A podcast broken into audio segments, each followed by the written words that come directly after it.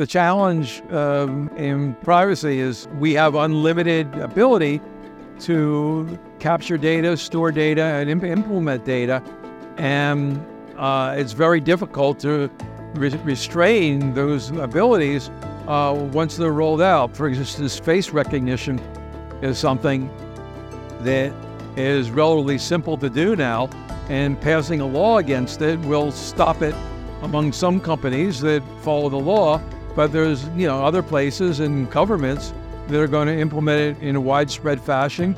And if another security panic like happened after 9/11 occurs, then we're going to see that slide back. So in New York City now, you have to show an ID before you go into any big commercial building. And I predict in a few years, you won't have to show ID because they'll have your face available to them and they'll be able to check who you are without your even slowing down. So I am Steven Levy, editor-at-large of Wired and author of 8 books. Watch me on the Technologists of the Month podcast.